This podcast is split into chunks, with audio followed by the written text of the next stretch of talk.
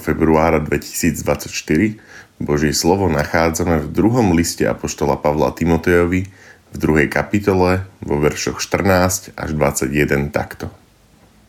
Toto pripomínaj a dôrazne ich varuj pred Bohom, aby sa nepúšťali do hádok o slová, veď to nie je na nič užitočné. Vedie to iba do záhuby tých, čo ich počúvajú. Usiluj sa osvedčiť pred Bohom ako pracovník, ktorý sa nemá za čo hanbiť a správne podáva slovo pravdy.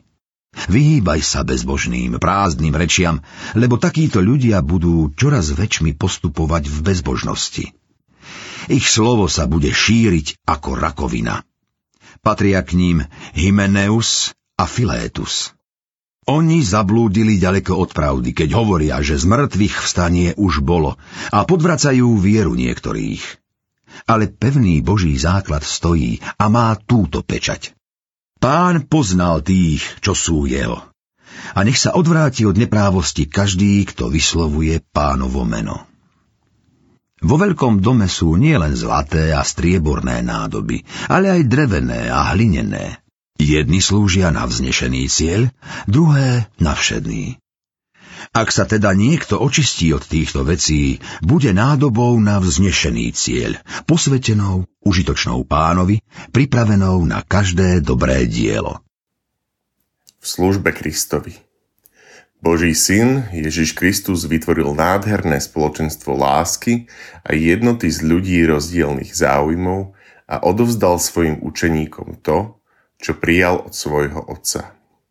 Podľa jeho príkladu sa aj apoštol Pavel snažil tvoriť spoločenstva lásky z tých, ktorí uverili evanieliu, že Boh miluje každého človeka. Nebolo to však ľahké, lebo nie každý sa podriadil Ježišovi Kristovi, ale v spoločenstve veriacich potom presadzoval seba a svoje myšlienky, čo rozbíjalo spoločenstvo a prinášalo veľa rozbrojov a hádok či až nenávisti. Služobníka Kristovho až tak vyčerpáva viesť zápasy vlastne so svojimi, že sa mu to stáva veľkou prekážkou pri šírení Evanielia tým, ktorí Božiu lásku ešte neprijali. Apoštol Pavel povzbudzuje mladého Timotea, aby nedovolil rozvíjať nesprávne názory a postoje v spoločenstve veriacich, ale aby každého viedol k podriadenosti a službe spasiteľovi. Lebo čím viac bude človek slúžiť Bohu, tým menej bude chcieť presadzovať seba aj medzi svojimi. Preto je na mieste pred každým vyjadrením odpovedať si na otázku. Tým, čo idem povedať, slúžim Kristovi alebo presadzujem seba a svoje názory. Modlíme sa.